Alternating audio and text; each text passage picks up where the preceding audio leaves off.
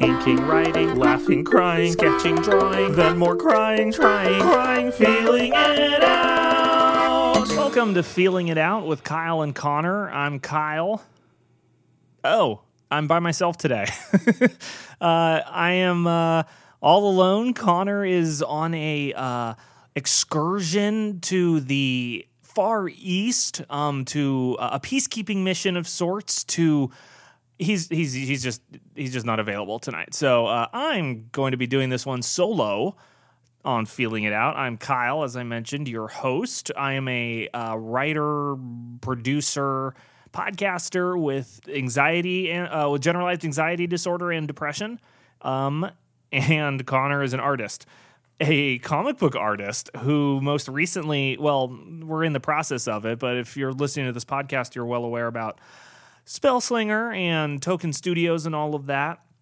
I held it. I held it in my hands, everybody. Today, we got uh, an issue of it from Amazon, and it's not perfect. Uh, Connor had to give them some like feedback and notes and stuff, but we're so close. We're so close. And maybe I'm a little bit closer to feeling like I'm a part of that. I'm looking forward for Connor to hear this because uh, I don't know. I I feel like I say it a lot, and I'm starting to believe it. But um, Spellslinger is Connor's thing. He's been working on it for such a long time. For God, obviously, way, way longer than I've known him. I've only known him for like uh, not even a full calendar year, I don't think. And he's been working on Spellslinger, I think, since high school, maybe college. But uh, and so he listen in the book he's in the inside cover he lists me as producer.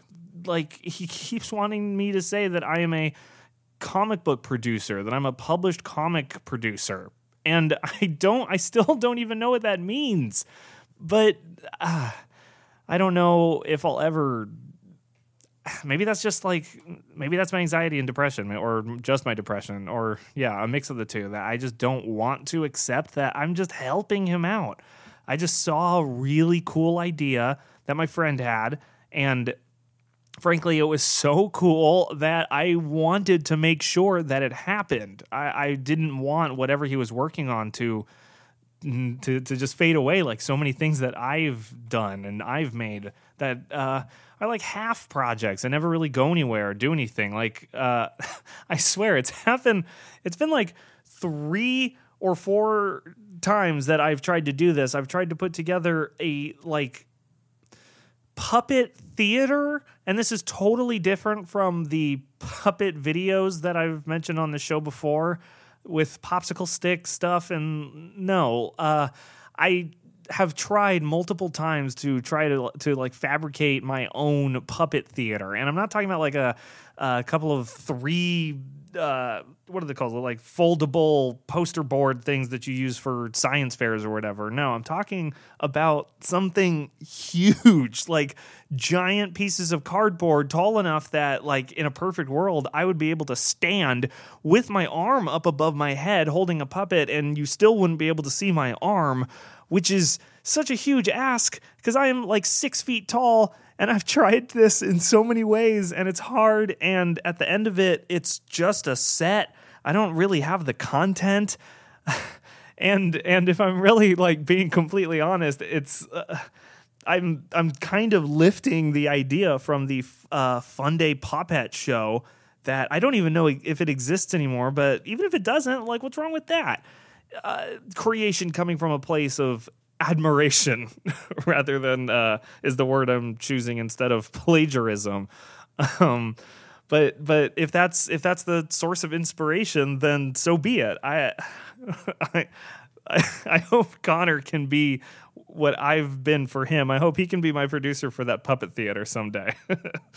um, yeah, but uh, Spellslinger is an amazing product and I'm so grateful to be a part of it, but that's all I feel. I feel like I'm a I mean, I don't I should feel like a part, but I feel like a very like just helpful part. I don't feel like I deserve to be on the inside cover of this thing. He's gotten like 99% if this was like a race around the track, he got 99% of the way there and I just like cheered him on from the sideline at the last second and was like, "Yay, Connor!" And I gave him his second wind, and then he crossed the finish line. But when he tells it, he makes it sound like I was I like threw him this life preserver and and uh, uh, got his website going. It's not like he was like struggling with it or like he he had a plan. I just saw his plan realized where like his unconfidence was and saw myself fitting in there to just make this happen to support my friend. And maybe that's all it is. I don't know. Maybe maybe that's all being a producer is is being in a position where you have the means to help people friends or otherwise make things that you really like and that kind of makes sense. I don't know if it's on purpose or because I'm stubborn or I'm stupid or I'm just living in the moment all the time, but I still have yet to do any kind of uh, investigative research about what a producer is, what a producer does. God, like there's the PGA, the Producers Guild of America, I think is what that stands for. And I haven't looked up what the prerequisites are for that that would probably be a good first step. There's like people I know who uh, I don't think I know anyone who themselves call calls themselves a producer, but I know people who know people who call themselves producers. There's there's all these avenues that I could educate myself, and for whatever reason I haven't, and it makes for good content. My musings on what a producer is like that would make sense when when you hear like Blumhouse uh, Productions. Uh, what is his name? Eric Eric Blumhouse. Donnie Blumhouse, whatever. Mr. Blumhouse himself is the uh, producer on, well, probably not anymore, but he was the producer on like every movie that came out of there. Uh, Eric Blumhouse or whatever uh, is producing all of these movies and has the the same like they all just seem like not my, that they're made by the same person but that they would all generally be enjoyed by uh, a, a kind of person and maybe that's what a producer is is like hey, it's feeling it out. I'm going to be honest. I feel like I have good taste. like I'll use Spellslinger as an example that I I feel like I know good quality when I see it in movies and people in TVs. Like I'm a judgmental person. Whether or not I act on it is another issue. But uh, I can't help but uh, just like I don't like hold them up against each other. It's just like an innate. It's an innate uh, feeling inside that uh, I can't put into words, which is great for a podcast. But uh, I feel like I have good taste, whatever that means, however arrogant that is. I'm feeling pretty confident right now on feeling it out, so uh, bear with me. And so when Connor like told me about Spellslinger and then gave me the first few uh, gave me the first issue of it, and then we talked about it again, and he finally would like broach the idea of like like I, I, I had been talking about it so much, and every time we sat down to talk about it, I like really tried to show how much of a good idea this is. Just not like not just in the plot, but in in the theming and the art, just everything, you guys. I'm not even trying to play it up as like like this isn't brought to you by Spellslinger. You can't buy the damn thing yet. You can read the first few issues on Tokken Studios. That's the only plug I'll give. Um, but it's he's really good. It's really good, and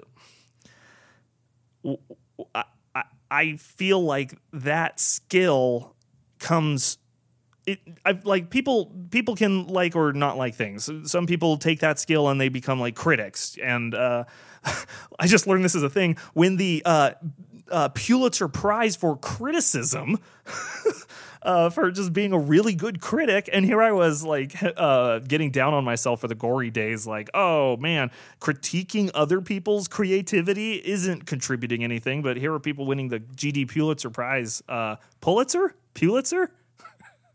and so I guess other people take that skill and turn it into making uh, making ideas realities that like someone comes to you with a short film pitch or a script or uh goddamn like uh a cocktail napkin, and for whatever reason you trust that person or you have a relationship with them, uh, or they have a um, reputation that you know, or you, just something magic clicks and you have to work with this person and you have to do whatever you can to try to make their life easier so that this thing can become real.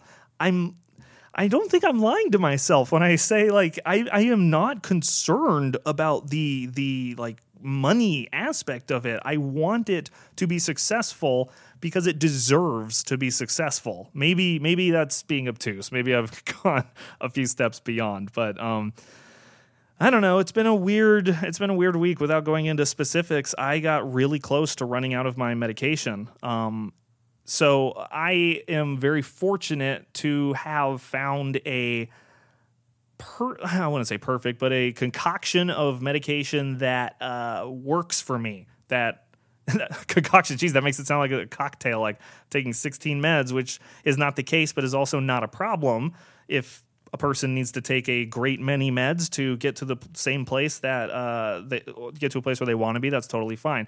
I'm fortunate that I have found that as well, and that it's only two pills. Um, I take one for my anxiety and one for my depression. And the one for my depression is uh, much, much more important. It's an SSRI called Celexa or citalopram. Uh, shout out to my Celexa citalopram fam out there. What, what? Got to get those uh, serotonin re up took. um, yeah, I ran out of my, I uh, was very close to running out of my SSRIs. Um, I had four pills. No, I had two pills. No, it doesn't matter. I, I had a few pills left, and uh, I like tried to refill at the pharmacist, and they said, "Oh, your doctor hasn't approved refills. You're gonna have to call them." So I realized that I was supposed to set up an appointment like like three months ago, and uh, I just totally forgot about it. And I guess he was super nice to give me an, my doctor, my psychiatrist, uh, was nice enough to give me uh, like another uh, refill.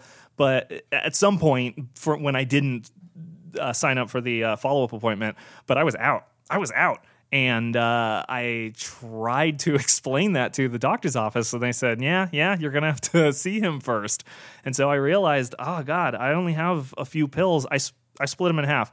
Have you ever done this? Has this ever happened to you where you run out of pills and you realize, okay, if I just split these in half, then I'll I won't be out. Like I won't be uh, going through withdrawals necessarily. I'll just uh, I'll just be at half mast and uh, I'll just be at half speed and uh, it'll it'll be okay. So yeah, the last couple of days, uh, I want to say Thursday, Friday, Saturday, Sunday, and then finally I got my pills on Monday.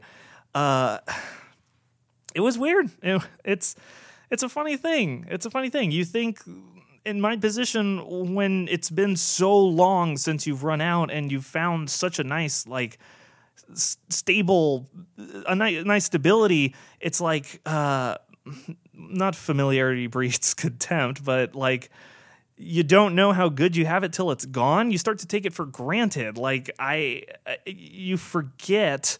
It's like when you get sick like you get the cold or something and you just don't remember what it feels like to not be sick again. And you convince yourself well i guess this is how i'll feel for the rest of my life. And then by the time you get healthy again you don't you're not valuing it anymore because it's been so long uh, the recovery process. It's similar when I knew I was going to run out of pills, I very stupidly, I think this sometimes the last time I ran out of them, I thought the same thing. I think, oh, this will be fun. I wonder what'll happen now that I'm uh, out of pills. I wonder what I'll be like. I wonder if I'll be a little like crazy. and it's um, it's uh, not not fun. It's not as fun. Uh, things like get muddled and fuzzy for me specifically. Uh, it's hard to connect to uh, feelings and ideas, and where that would be like. it's funny. It's you know one man's one person's trash is another person's treasure for me being hazy and uh, unable to like connect to feelings uh, makes me really uncomfortable and mm, depressed Whereas, you know, other people may be experiencing the exact opposite and need to come to a place where they're not connecting and are a little more hazy and stuff. Um, there's no per. I mean, that's that's the nature of the entire uh, in profession and industry of psychiatry. I'm really, really, really lucky that I mean, I'm lucky now. It's been a long time coming to this point and trying a few different meds along the way. Luckily, uh, Celexa was there like first and has never really gone anywhere. But now for my anxiety, I take, I think, Lamictal or Lamitrogen, whatever. My Lamictal fam, what up?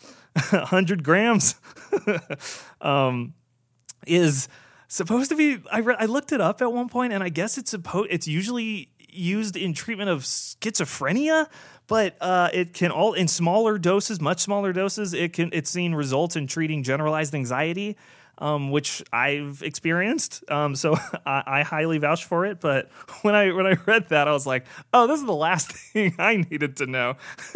As I'm taking medication to lessen my anxiety, it's apparently medication that they give to the really stressed out people, the people that are really suffering. And uh, I don't think I was that far along.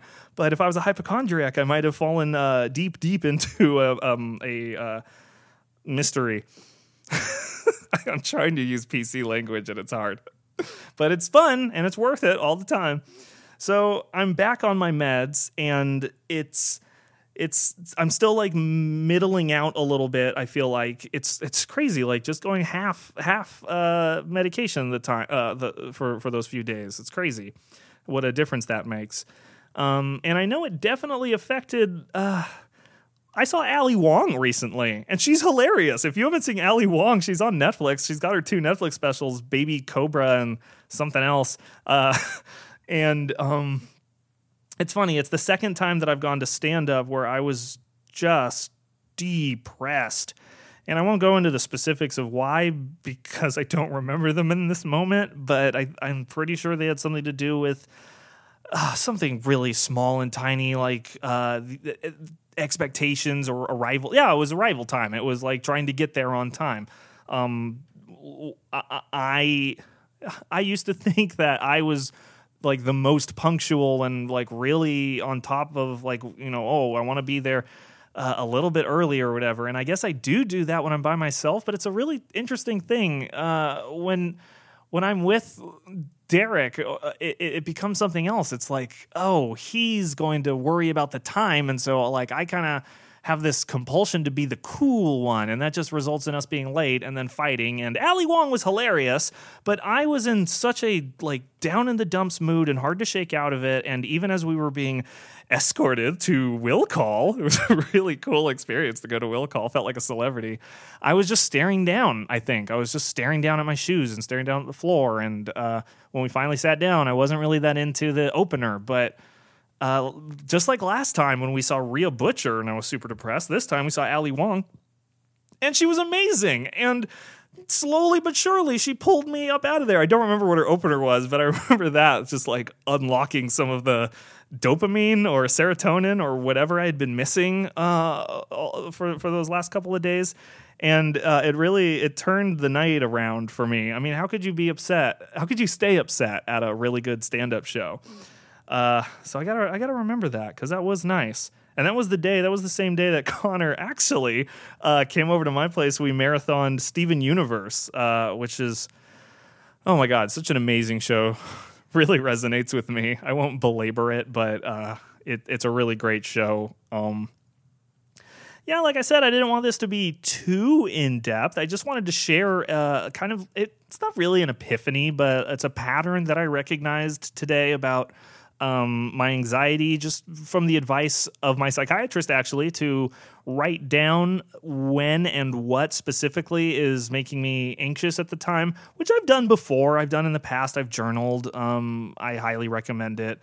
It's great for just lining your thoughts up without them like bustling into each other. Like instead of a bunch of thoughts trying to bash their way through a door all at once they're just lined up and in a nice little row and you can address them and acknowledge them as they come uh, at least I can. And so I enjoy that. And it was something, uh, once again, at work. I feel like a lot, there's a pattern. One of the main patterns is a lot of my anxieties uh, uh have to do with the office and working uh, in work environments. Uh, and in this particular instance, the pattern was when somebody asks a question to the room, I feel a compulsion to add something, anything to the conversation. And the smaller the room, the better. The less people in the room, the better. And if there is actually nothing to say to the question that's been asked of the room, I'll create something to satisfy the compulsion. Sometimes it most of the time I feel like it adding to the conversation, but really I'm just take I'm I'm just filling the space out of respect. So for me, I recognize that pattern when people like ask the room, there's a response expected. And I put myself empathically into the questioner's shoes. And I imagine, gee, if I were the person asking the room a question, I sure would appreciate one person responding to it. and when no one else does within the like imagined time frame that that that I've put on, I, I will be that person out of obligation, out of compulsion, out of respect, out of empathy. I don't know, but I wish I didn't do that. But that's that's not what this is about. I just wanted to share that uh, pattern that I recognized that when when people ask a room to the audience or uh, ask a question to the room, I kind of like implicitly assume that they feel the way I would feel. And through some, you know, reframing of my own, I realized that that's not really the case. That I don't I'm not a, I'm not a mind reader and even though I feel like an authority on my feelings, I can't rightfully sit there and actually believe I can't rationally believe that they think exactly the way I do. I'm not an advertiser. I'm not a madman. Like, I don't know how people think. I know how I think. And frankly, the way I think makes me a really empathic person. And I love me for that. And it can make me a little um, presumptive of other people's uh, reactions to stimuli in the most like general terms. So in the future, I'm. This is interesting. I've never really like taken it this far of acknowledging the thing. Now I'm trying I'm going to make like a promise to myself. Okay. Let's see how that works. In the future, I will take steps to not say anything or I will wait to be the second person to say something. Or in some, you know, like super duper rare cases, if I actually have something to contribute and it would really help the conversation, then of course I can do it and I'll feel that in the moment. But I'm going to try when I feel the other thing, the the like, oh, I got to say something. I don't want them to feel bad. like that sounds so silly when I say it now, but in the moment, I'm going to try my hardest to remember to only uh, speak up second, if at all. Sometimes, like, they don't need anything. Maybe you can just shake your head and go, like, no, no, we don't have any questions. No. or we don't have anything to add. Yeah. Yeah wow, this went a lot longer than I expected. so um, I don't have anything else. Thanks for listening to Feeling It Out with Kyle and Connor. Uh, once again, I'm Kyle. Please check out uh, tokkenstudios.com. That's T O K K E N studios.com to check out Spellslinger. And uh, believe me, if you're a listener to this podcast, you'll know first when that's available to uh, check out on Amazon. Otherwise, until then, uh, I hope everybody's doing okay out there. Uh, you're actually doing a really good job. And no matter what happens, you're alive, and that's all that matters. And there's really only one way to fail at that. And you're still here. So nice. Good for you. Nice job. Have a nice one. Bye.